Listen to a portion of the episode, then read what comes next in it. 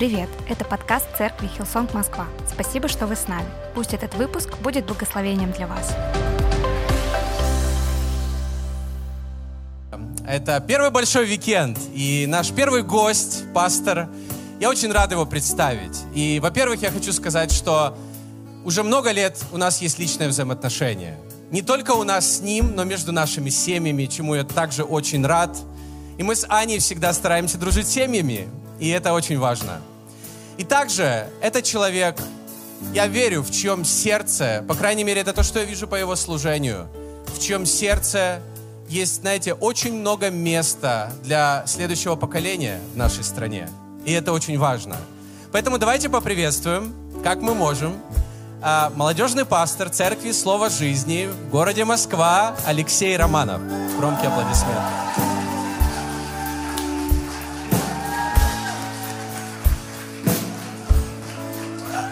Аминь. Э, Пожалуйста, присаживайтесь, дорогие друзья. И, Вадим, большое спасибо тебе за все те добрые слова. Группа прославления, спасибо вам огромное, что вы здесь с нами. И это здорово славить Господа. Аминь. И э, я должен много всяких разных вещей сейчас сделать, прежде чем я буду проповедовать, потому что я не знаю, когда я в следующий раз буду проповедовать э, в Хилсонге, да, поэтому э, я хотел бы сразу сказать несколько вещей. Да, не, я для себя. Э, выглядит так, что я раз примерно 15 лет проповедую, да, поэтому... Э, знаете, мы в 2007-2008 году покупали наше здание. И когда мы покупали наше здание, у нас была примерно такая же ситуация. У нас было примерно 2 миллиона долларов, и нам нужно 2,5 было еще собрать на одном собрании. И мы тоже несколько месяцев к этому делу готовились. И знаете, я помню те собрания, не знаю, Армен, помнишь или нет, мы продали все. Я помню, мы когда все продали, мы с женой посмотрели в окно, там была наша машина, мы посмотрели на нее и думаем, ну мы же как бы должны где-то впереди всех идти. И ее туда тоже отправили.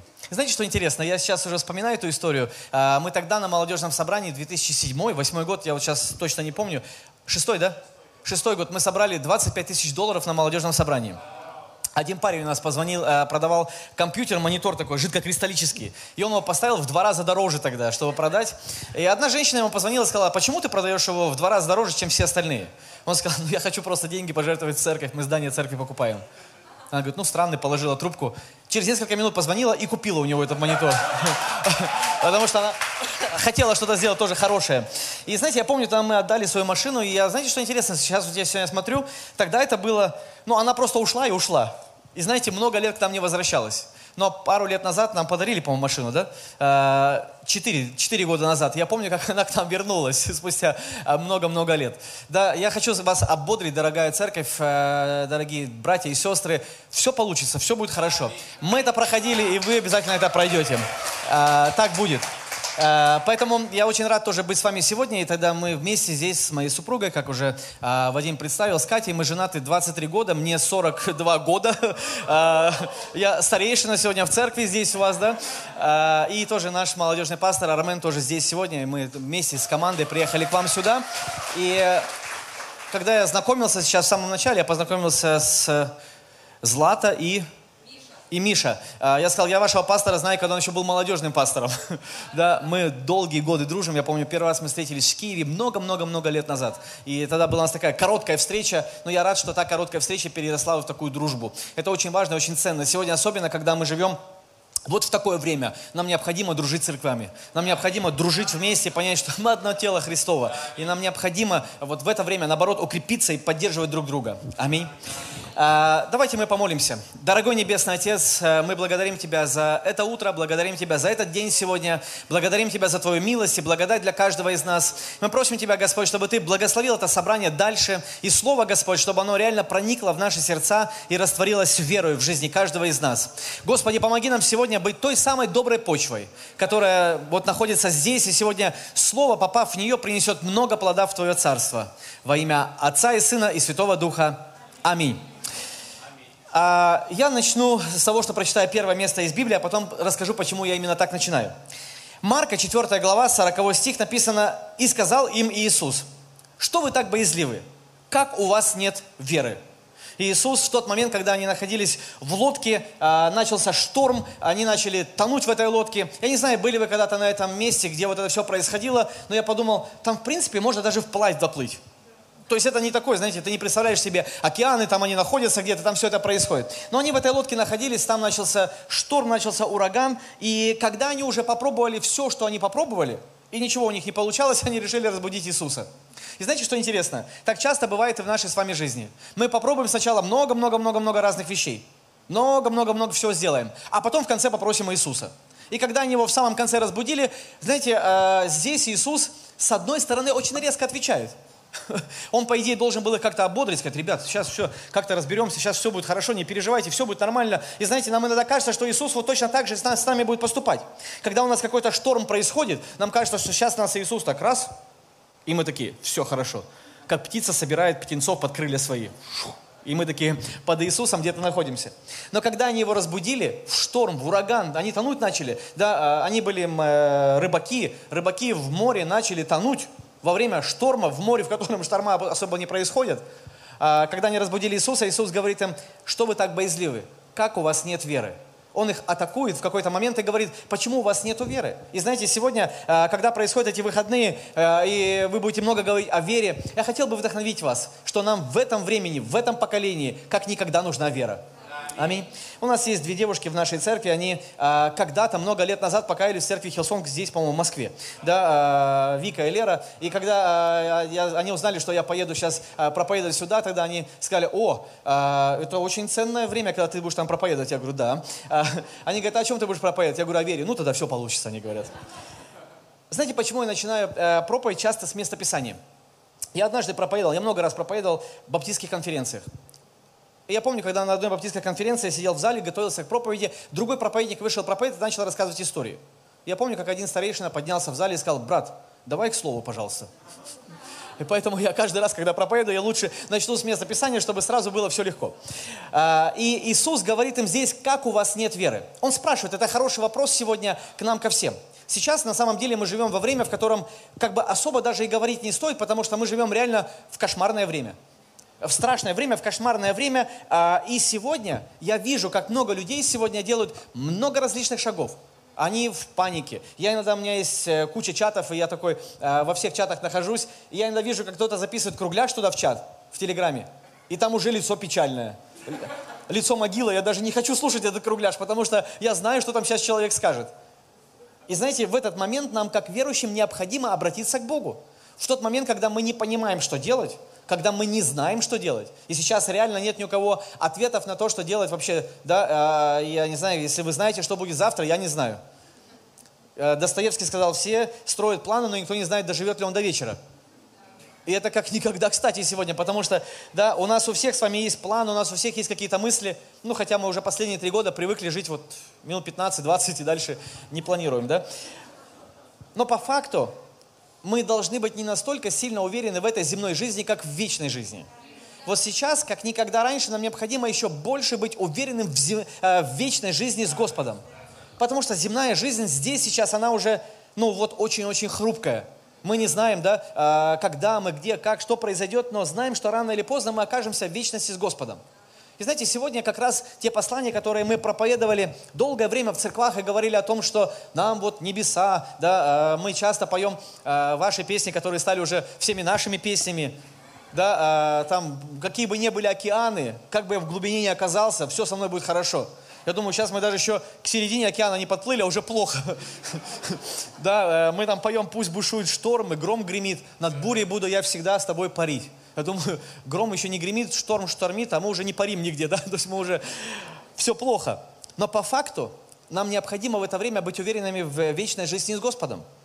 Апостол Павел, а, посланник филиппийцам, 1 глава, 21 стих, говорит так. Он говорит, для меня жизнь Христос, а смерть приобретение – и знаете, вот э, жизнь для апостола Павла здесь, на этой земле, он в этом послании много говорит и говорит о том, что я здесь остался не для того, чтобы получить какие-то блага. Он говорит, я давно уже хочу быть со Христом, но остался здесь, потому что так полезно для вас или так нужно для вас. Он говорит о своей жизни, потому что для меня смерть приобретение знает, что я сразу же окажусь в вечности. Вот я думаю, как бы нам сегодня это послание тоже, чтобы оно в нашей этой жизни зажило как бы, чтобы так же мы с вами начали думать. И я понимаю в этот самый момент. Я сам отец троих детей, а, я сам хочу увидеть внуков, я сам хочу увидеть много-много-много-много много разных вещей, но я понимаю, что вечность все-таки гораздо-гораздо важнее.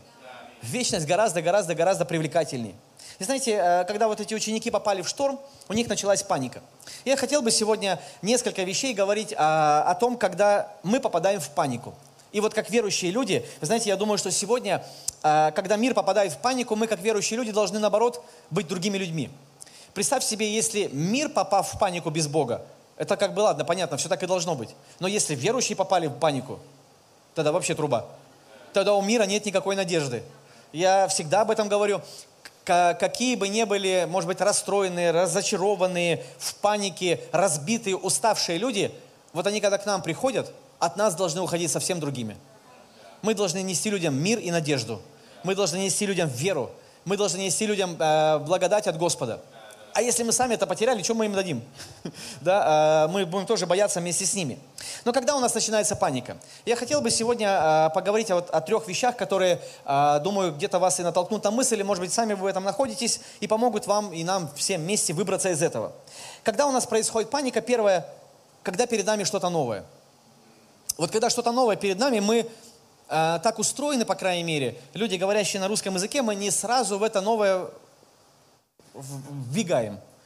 Э, мы боимся чего-то нового. Я заметил так, что, знаете, я вот даже, у меня есть две такие вещи, которые я, когда нахожусь в других странах, когда находился в других странах, да, а, когда я хочу покушать, я иду всегда сразу в Макдональдс.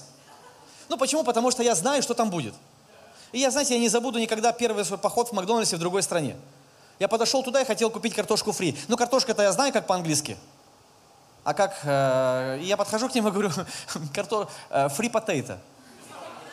Они смотрят на меня, ничего понять не могут у меня. Да, э, ну я же знаю, что, э, да, э, ну вот я стою, они смотрят на меня, я на них, и знаете, думаю, что не сходится. Ну я же вот все, весь свой английский приложил уже. Макдональдс, если я хочу покушать. И знаете, я хочу вам сказать так, что если я нахожусь в другой стране, и я хочу пойти в церковь в воскресенье, я сначала буду искать церковь Hillsong. И это правда. Я сейчас это правда говорю, потому что я знаю, куда я приду. Ну, потому что я не хочу что-то странное пережить в воскресенье утром, когда я нахожусь в другой стране. Да, а, я хочу быть уверенным. Да, то есть э, для меня эти две вещи, Макдональдс и Hillsong, если я а, в, другом, э, в другой стране нахожусь. Правда, правда. А? а? Мы боимся. Я помню, когда, э, когда э, первый раз мы приехали в Швецию, э, вместе, я не помню, мы с Катей или не Катей были. Я помню, знаете, нас шведы поселили к себе домой, и мы уже как бы, знаете, думаю, ну что нам делать? Они открыли перед нами холодильник и говорят, в этом холодильнике все, что хотите, можете кушать. И знаете что? За несколько дней мы ни разу туда не подошли. Нам страшно. Новое что-то. Ну, то есть сюда, да? А я помню, когда они взяли фрикадельки, еще намазали этим соусом сладким. Как это можно есть? Это же нельзя так есть. И мы боимся, когда перед нами что-то новое, потому что там дальше какая-то неизвестность. И мы боимся в это войти, да, потому что мы не знаем, что нас там дальше ждет. И мы вот как бы напуганные, скованные. И знаете, в этой истории, э, в одной из историй, когда написано в Евангелии от Матфея, 14 глава, 25 стих, написано, в четвертую же стражу ночи пошел к ним Иисус, идя по морю. Я вот хотел бы просто с вами поразмышлять маленечко об этом. У меня вопрос к вам. Иисус вообще на что рассчитывал? Вот он просто, видимо, задумался. Может быть, творческий где-то полет у него был. И ученики, увидев его, идущего по морю, встревожились и говорили, это призрак. И от страха вскричали, вскричали они. Они орать начали, метаться по лодке, мне кажется, начали, как судорожные. Почему? Потому что, ну представь себе, я не знаю, опять же, что Иисус думал в этот момент, но он просто идет к ним по морю. Такой задумался и по морю пошел. Ну, то есть шел по суше, и потом раз перешел и по воде уже идет. То есть для него-то как бы все это одинаковое. А они испугались, когда увидели его. Они никогда раньше не видели кого-то ходящим по воде. И знаете, они этого не видели, и это было для них новое. Но Иисус тотчас заговорил с ними э, и сказал, Об, э, ободритесь, это я, не бойтесь. Они испугались, вскричали аж. Мы такое слово не используем, но они вскричали и начали э, кричать, потому что они не понимали, что происходит. Это было для них страшное. Иисус начал с ними говорить и говорить, не бойтесь. И знаете, вот здесь начинается удивительный момент – когда это было для них ново, они увидели первый раз в жизни идущего человека по воде. Они же были, у них там вода, они всегда э, рыбачили, все это они видели, но только этого никогда в жизни не видели. И знаете, здесь в 28 стихе я верю, что происходит что-то удивительное, и что также происходит с нами. Петр сказал ему в ответ, «Господи, если это ты, повели мне прийти к тебе по воде». Это новое. И знаете, в тот момент они, во-первых, сначала испугались, увидели Иисуса, а потом, когда они успокоились маленечко и поняли, что это Он, у них начинается вторая волна. Вторая волна, когда Петр говорит, а можно я к тебе приду по воде? Знаете, это момент такой, когда Петр спрашивает, а можно я пойду к тебе по воде? И вот эти 11 мужиков, которые были в лодке, они замерли. И если бы это было бы сегодня, они бы, скорее всего, достали бы свои смартфоны и начали бы снимать. Что будет дальше происходить? И это сегодня был бы, наверное, один из самых популярных видео а, на YouTube или в другой социальной сети. Они не хотели пойти, им было страшно, а один из них решился пойти. И знаете, вот я верю точно так же среди нас. Когда кто-то из нас делает первый шаг, другие сидят и думают, я бы тоже хотел, но страшно. Но вот этот Петр, он вообще везде появляется очень интересных персонажей. Ему всегда что-то хочется большего. Он всегда близко к Иисусу. И когда он увидел Иисуса, идущего по воде, это не испугало его, а наоборот бросило ему вызов. Вы знаете, сегодня, когда мы говорим с вами о вере, вера – это как раз-таки сделать шаг по воде. Вера – это не логика. Вера – это не что такое, знаете, объяснимое, что ты можешь объяснить, потому что я проповедовал прошлые выходные в нашей церкви. Это только вера может сделать, когда ты ходишь 7 дней вокруг города, а потом заорал, и город внутрь рухнул.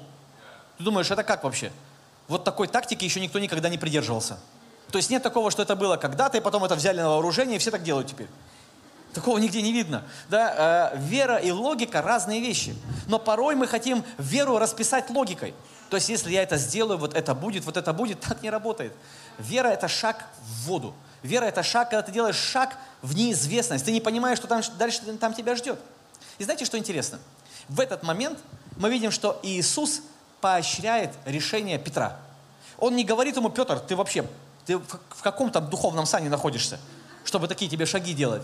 Петр, у тебя там образование-то не очень богословское.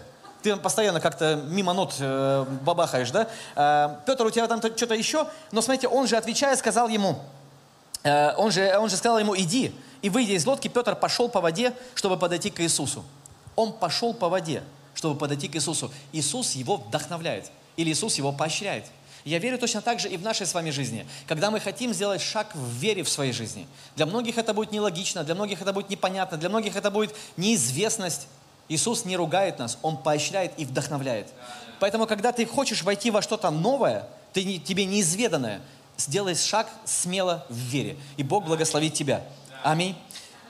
Скажите, пожалуйста, аминь, дорогие, да? А, а, и когда что-то перед нами новое, он да, осмелился и пошел. И знаете, я помню, когда я также делал в своей жизни какие-то вот эти первые шаги, какие-то неизвестные.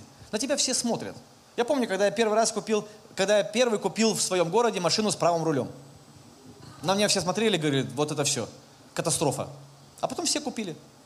Знаете, потом я помню, когда купил себе корейскую машину, все говорили, корейские машины это ужас.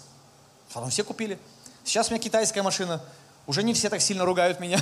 да? А, а, но я к тому, что будь смелым. Выходи из этой лодки. Не оставайся там, когда все это происходит, и шторма штормятся, всякие разные вещи происходят, и ты видишь Иисуса, будь смелым, чтобы сделать шаг. Это что-то новое.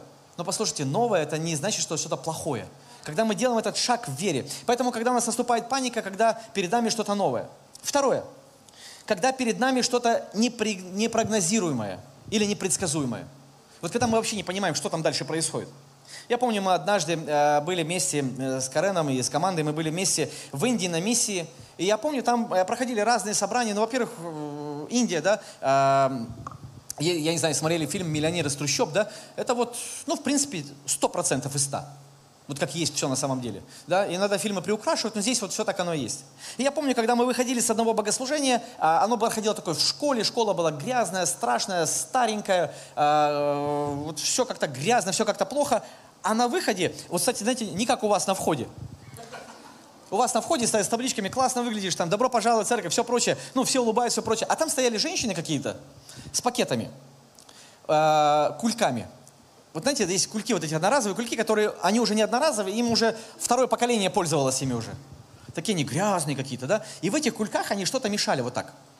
И когда мы выходили с собрания, не знаю, Вадим, может, возьмете себе на вооружение, да, э, классная штука, они, когда мы выходили с собрания, они вот так вот э, руками вот это так вот мешали, мешали, мешали, и потом так ладошкой загребали и к нам в рот клали. Я помню, я отошел не первый, как бы, я так, ну, о, Господи, все, что смертоносное съем или выпью, не повредит мне. Я помню, когда ко мне это, вот это вот какая-то жижа какая-то, такая, знаете, и не жижа даже, а какая-то такая штука попала в рот, и думал, что дальше будет, я не знаю. Было страшно. Ну, потому что ты не можешь понять, что тебе то а, нельзя не съесть, потому что это неуважение, да, а, и целая история. Поэтому, когда вот это что-то непрогнозируемое, когда мы а, не можем вот это вот понять, что там дальше будет, да, то есть мы не можем распознать какие-то вещи. И Петр, 19 глава, 27 стих Евангелия от Матфея говорит, тогда отвечал ему Петр – когда у них было там вот э, интересное собрание было, а, одни ушли, другие ушли, третьи ушли, богатый юноша подошел, разговаривали долго, потом он ушел, потом Иисус говорит, а, он так жути на них нагонял и говорит, трудно богатым войти в Царство Небесное, потом вообще верблюду легче пройти через игольные уши, нагоняет, нагоняет, нагоняет, потом Петр встает, он просто не выдержал уже. Он говорит, 27 стих, он говорит, тогда Петр сказал ему, вот мы оставили все и последовали за тобою, что же с нами будет? То есть он как бы понял, что уже вообще все плохо, краски сгущаются, Потому что богатый юноша подошел к Иисусу, а, говорит, хочу наследовать жизнь вечную, что мне делать? Иисус ему говорит, «Э, не называй меня благим, так раз сразу подальше его взял. Потом говорит, соблюдай заповедь, тот говорит, я соблюдаю. Он говорит, одного тебе не хватает, продай все, иди. Ушел куда-то. Потом Иисус все это дело разгоняет, разгоняет дальше, и Петр не выдерживает. Потому что когда они пошли за Иисусом, скорее всего, у них какое-то понимание было того, что будет. Они, во-первых, все ждали Мессию, во-вторых, они ждали, что кто-то поменяет там у них вот это все, что происходит в этой э, всей среде. И тут Иисус приходит, и Он им говорит вот эти все какие-то страшные слова, что трудно туда, туда, туда. И Петр говорит, а что с нами будет? Мы, говорит, все оставили, последовали за тобою. И знаете, вот этот момент очень сложный. Потому что Петр взрослый человек, находится там. Ему трудно представить, что завтра непонятно, что будет. А что будет завтра, я не знаю. И он говорит, что же будет с нами? Это хороший вопрос, который мы можем с вами задать Иисусу. А что же будет? Или как хороший вопрос, который мы должны не бояться задавать Иисусу, потому что когда перед нами непонятно что, наше упование только на Христа. Он говорит, мы оставили все и последовали за тобою. Я знаю, что сегодня, да, э, многие из вас, вы, э, ну, для кого-то это реально жертва, прийти сегодня на богослужение, быть в церкви сегодня, а потому что мысли где-то летают, и думаешь, что же делать-то вообще мне? Меня, кстати, есть хорошее, э, вот Вадим говорил здесь про служение, про разные вещи. Был такой человек, его звали Ульям Буд, основатель армии спасения. Он сказал так, мои лучшие мужчины – это женщины. Как он был прав, да? Поэтому, девушки, держитесь, пожалуйста, нам надо много всего делать для Господа. И у них было представление, как все будет. Но знаете, если мы с вами порой как бы конец не видим, то нам страшно. Э, знаете, у нас в Москве есть Лефортовский туннель он вот под водой идет и вот так загинается. Да, э, изгиб такой у него есть. Но когда ты в него заезжаешь, я не встречал никогда водителей, которые бы подъезжают к Лефортовскому тоннелю, такие раз остановились. Ты спрашиваешь, что остановился? А я как бы не вижу конца дороги. Ты же не видишь, но ты же все равно едешь, правда? То есть нет такого, что ты такой э, остановился, потому что ты не видишь конца туннеля. Его не видно, 2,9 километра, и он так как-то заворачивает куда-то в сторону. Но знаете, это не останавливает нас, чтобы заезжать в этот Лефортовский тоннель. Точно так же и с Господом, точно так же и с Богом. Если мы не понимаем, что вообще, как дальше будет происходить, но мы точно знаем, что в конце нас ждет вечная жизнь, тогда мы можем смело въезжать в этот тоннель спокойно. Зная, что, вот знаете, я, знаете, я, а, как сказать, я многими людьми в последнее время разговариваю, я говорю, нам-то верующим чего? Мы же даже порой смеемся о каких-то вещах, потому что мы знаем, что мы в вечности увидимся. Не смеются только те верующие, которые в вечности не уверены. Правда. Потому что если ты знаешь, что ты однажды встретишься в вечности, то как бы тебе, ну, мы, у нас смех такой, он как вот Вадим говорит, да, э, мы как э, э, заглушаем эмоции, да, или какие-то вещи, истерический смех такой, но мы все равно, ну, мы знаем, что мы в вечности будем с Господом. Поэтому ты спокойно заезжаешь в этот туннель, зная, что там все равно, что бы ни было, я однажды встречусь с Господом. Э, да, э, Мартин Лютер сказал так, он сказал, мне не нужно видеть всю лестницу, достаточно видеть первую ступень, чтобы подняться наверх. Некоторые хотят сразу все увидеть. Вы знаете, было много людей, которые а, жили до нас с вами. Вот мы сегодня находимся там, где мы находимся, 22 год, у нас октябрь месяц. И знаете, я вот хотел бы спросить вас, как вы думаете, мы посре... где мы находимся вот э, в разрезе исторического времени, в котором мы с вами живем? Мы же смотрим с вами порой на Иосифа. И думаем, так, Иосиф, в 17 лет это случилось, потом 2-3 главы, и все уже нормально. Мы все знаем, что там будет потом классная глава, все будет хорошо. Ну, ты, главное, переживи там 37 главу, да, а потом все будет нормально. Потом 38 если вы читали, да, 38 глава, думаешь, она как вообще там оказалась? Она вообще о другом. И потом опять все пошло туда же. И знаете, когда ты смотришь на жизнь Иосифа, в Библии тебе кажется, все быстро прошло, все понятно, здесь начало, здесь серединка, здесь финал. Финал классный. А что насчет нас? Мы-то где сейчас? Кто бы хотел знать, где мы сейчас находимся? Вот завтра все будет как уже в последней главе в жизни Иосифа или только начало? Где мы? Ну, то есть, хочется понять это, но знаете, э, вот так с Богом и происходит. Легче читать про то, как Бог действует в книжках, в Библии, но гораздо сложнее, когда это в твоей жизни происходит. Да? Написано, ты смотришь, Евреям 11 глава, там с ними происходило одно предложение, одно предложение, одно предложение. А в этом предложении целые годы шли жизни их. И построил мой ковчег. Сто лет строил его. Ну, сто лет, это много. Да? А, и сегодня, когда мы смотрим на то, что происходит в сегодняшнем времени, и не можем прогнозировать, что будет дальше, послушайте, нам не надо переживать об этом. Бог держит все в своей руке. Аминь. Мы должны быть уверены, что Бог держит все в своей руке, Бог держит все в своих руках и знает, что все точно в нашей жизни будет в порядке. Что бы ни происходило, Бог будет хранить нас, Бог будет защищать и оберегать нас. Когда мы говорим с вами о вере, мне нравится это, э, если помните, хроники Нарнии, они там плывут в лодке в этой, и вот они там друг с другом разговаривают, эти вот все сказочные персонажи. И один из них говорит, у нас ничего не осталось, кроме веры. И знаете, я помню, когда в этот момент, слава Богу, за Клайва Льюиса – когда мышонок встает среди них и говорит, все, что у нас есть, это вера. Я подумал, это так сильно. Некоторые говорят, у нас ничего не осталось, кроме веры. Но послушайте, все, что у нас есть, это вера. Тогда по-другому все меняется, когда ты смотришь на этот мир совсем другими глазами. Э, поэтому давайте будем верить Богу в это, в это время. И поэтому нам страшно, когда мы не можем прогнозировать. Или когда мы не можем что-то предсказать, что будет дальше. И третья вещь, когда нам страшно. Когда мы не можем это контролировать. Вот мы вообще все хотим контролировать в своей жизни. Нам очень важно. Э, у меня дочь младшая, э, если вы ее знаете или знали бы, вы поняли, что это моя дочь, потому что она все контролирует. Она каждый шаг контролирует. Я помню, мы сели в машину, она говорит, папа, через сколько мы приедем? Я говорю, ну, примерно через два часа. Ровно через два часа она говорит, почему мы еще не приехали? Ну, как она узнала два часа? Поворачиваюсь к ней, она таймер ставит и все. И смотрит на него, контролирует все. Да, э, мы особенно, я, знаете, как, есть много разных видов транспорта, но больше всего я ну, редко встречал, когда люди садятся в машину, ко мне в машину, кому угодно в машину, и такие начинают переживать. В машину люди садятся и поехали. Но я всегда смотрю, когда поднимаешься по трапу самолета, на людей, которые поднимаются по трапу самолета.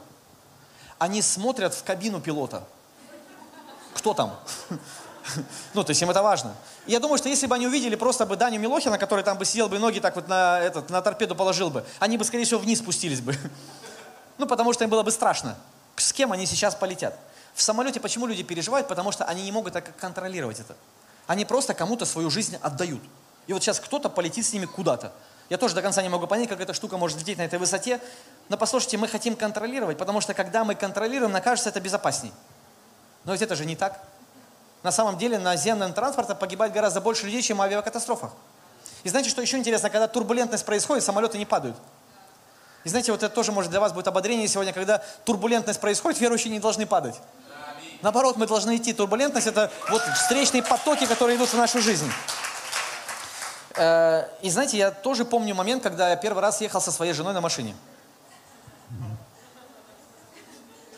Братья, вы, да, вот нас не так много, но поддержите меня, да? Страшно. Первый раз. Я говорю всегда так, что уровень доверия мужа к жене, это когда вы едете по трассе вместе, ты отдаешь ей руль и можешь лечь спать. Вот если ты смог уснуть, когда жена за рулем едет, значит, ты ей очень хорошо доверяешь. А если ты не уснул, как-то смотришь на нее так и ну, думаешь, да я спать не хочу, да, э, все не так. Э, я помню, мы однажды с Катей шли вместе по городу, по Москве, мы гуляли э, вечером. Я повернулся к ней и сказал, Кать, знаешь, однажды нас на этой земле не станет. Она посмотрела на меня и сказала, да. У меня, знаешь, у меня было реально такое чувство, я говорю, а как земля без нас? Ведь мы же такие важные здесь. И потом понял, какая-то ерунда вообще. Ну, земля же и до нас была без нас. Правда же? И после нас тоже будет без нас, тоже нормально. Но если Иисус не придет раньше. Вы знаете, э, иногда нам кажется, что мы такие важные здесь, на этой земле. Мы все можем проверить, мы все проконтролировать можем, мы все понять можем, всякие разные вещи. И нам хочется контролировать, потому что если мы не можем контролировать, то мы начинаем переживать. И вот у нас паника начинается, когда мы не можем контролировать ситуации. Мы не можем на них повлиять и думаем, что же нам теперь делать. А я вам, братья, больше того скажу, нам еще самая страшная участь для нас, знаете, какая предстоит? Вот, Вадим, я тебе вообще не завидую. Дочек замуж отдавать. За кого? Кто этот человек?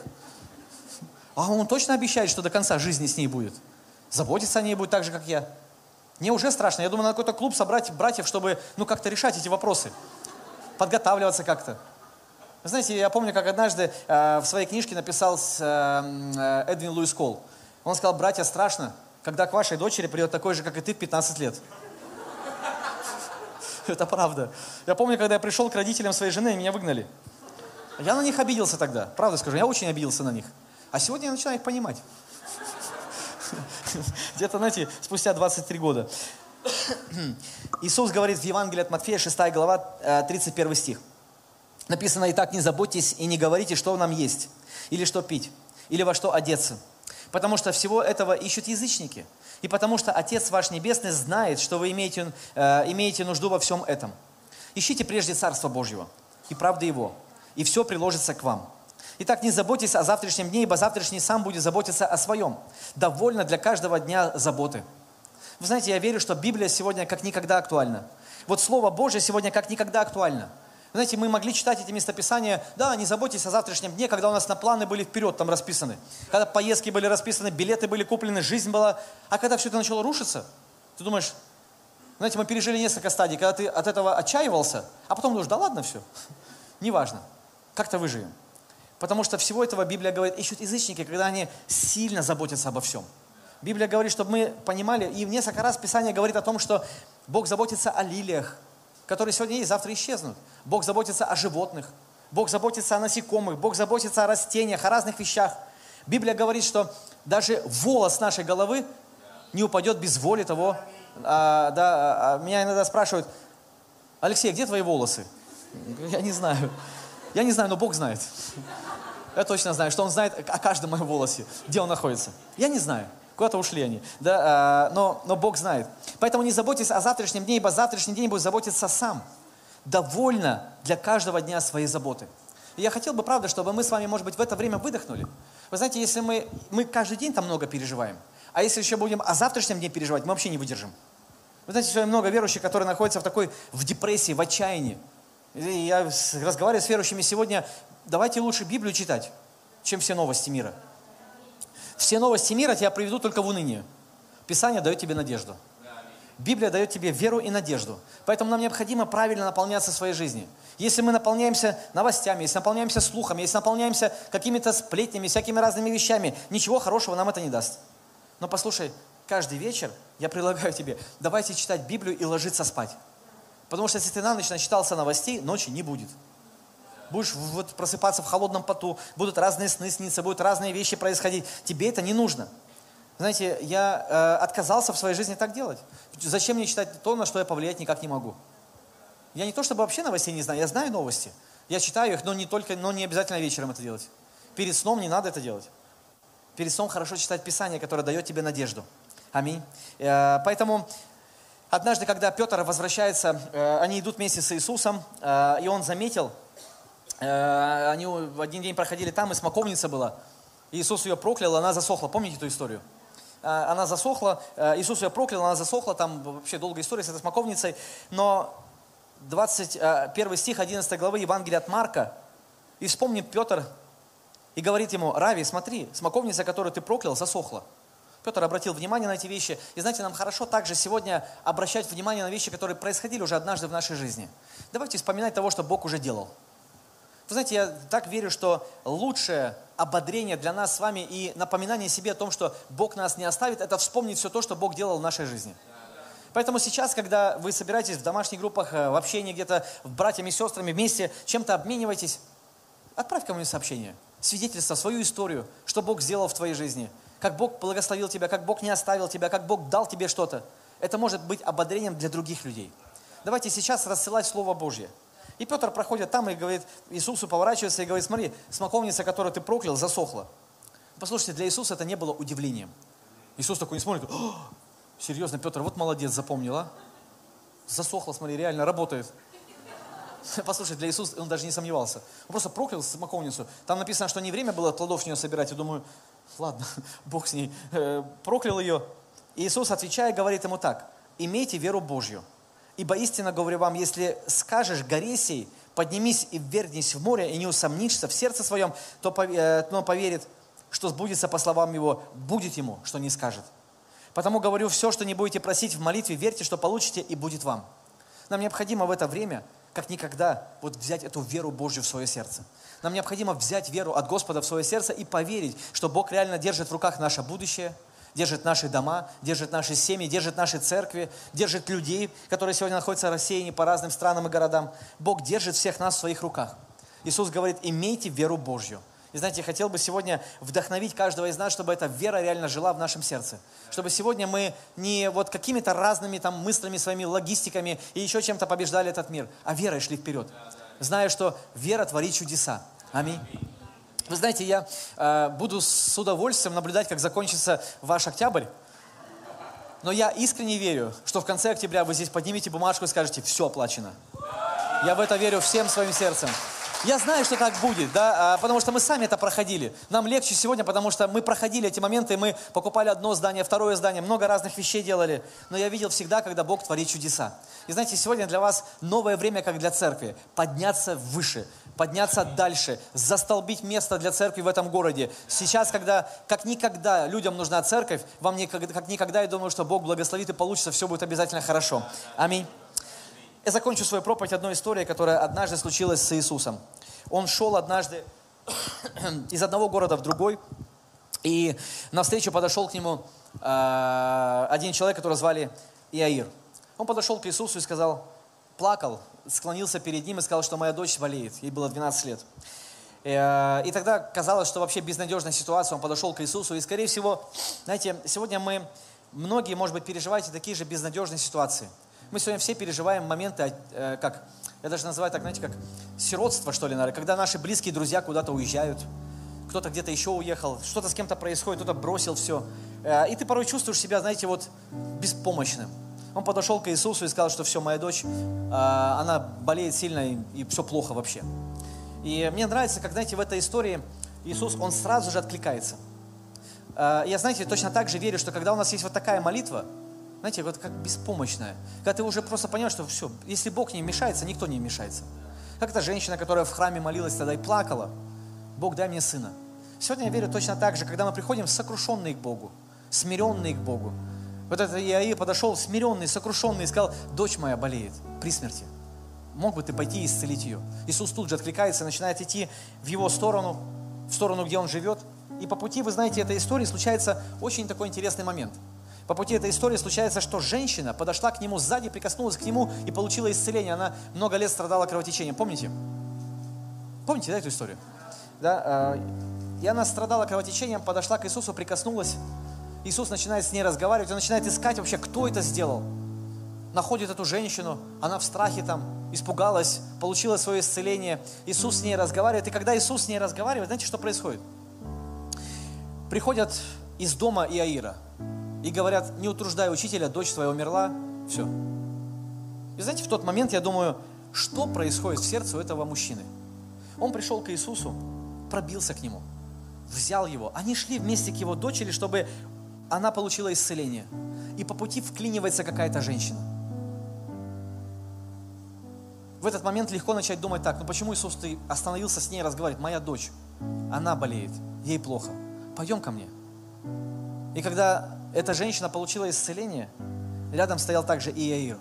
Он видел, как эта женщина получила исцеление и получил в тот же момент новость о том, что его собственная дочь умерла. Я думаю, это трагедия. Ну все, плохо. Кто-то получил исцеление вместо того, кто должен был получить исцеление. Я думаю, как вообще, что происходило в его сердце? Сердце отца, маленькая дочка, 12 лет. Знаете, в тот момент Иисус говорит, не бойся. Написано, 8 э, глава, 50 стих, Иисус сказал ему, но Иисус, услышав это, сказал ему, не бойся, только веруй, и спасена будет. Знаете, в тот момент Иисус продолжает. И знаете, сегодня, когда смотришь на эту историю, я хотел бы одну такую мысль сказать вам, что Иисус не пришел к кому-то вместо тебя. Может показаться, что Иисус коснулся этой женщины, и дочь Иаира умерла. Кто-то получил исцеление, а я не получил. Кто-то получил чудо, а я не получил. Нет, Иисус продолжает свой путь и исцеляет эту девочку, и она встает воскресшая. Вы знаете, я верю точно так же, что в это время Бог будет творить чудеса. когда ты нуждаешься, когда ты сокрушен, когда ты, может быть, сломлен, когда ты, может быть, находишься в таком состоянии, когда ты думаешь, а что мне делать? Я верю, что Бог будет творить чудеса в твоей жизни. Аминь. Давайте поднимемся вместе. Хотел бы молиться вместе с вами сегодня. И, наверное, мы сегодня все находимся с этим вопросом. Бог, что же будет дальше? Что там новое нас ждет? Что-то новое точно нас ждет. Но я хотел бы, чтобы мы доверили свое сердце Богу сегодня. Входя вот в этот месяц, входя вот в этот сезон своей жизни, сложный сезон, но верой входя в него, немало не сомневаясь, что Бог будет творить чудеса. Дорогой Небесный Отец, мы благодарим Тебя за то, что мы здесь сегодня. Мы молимся к Тебе, Господь, чтобы реально в это время, когда в мире паника, когда в мире хаос, когда в мире все в смятении, Господь, помоги нам хранить мир внутри своего сердца во имя Иисуса. Молюсь, Господь, чтобы реально в нашем сердце была вера.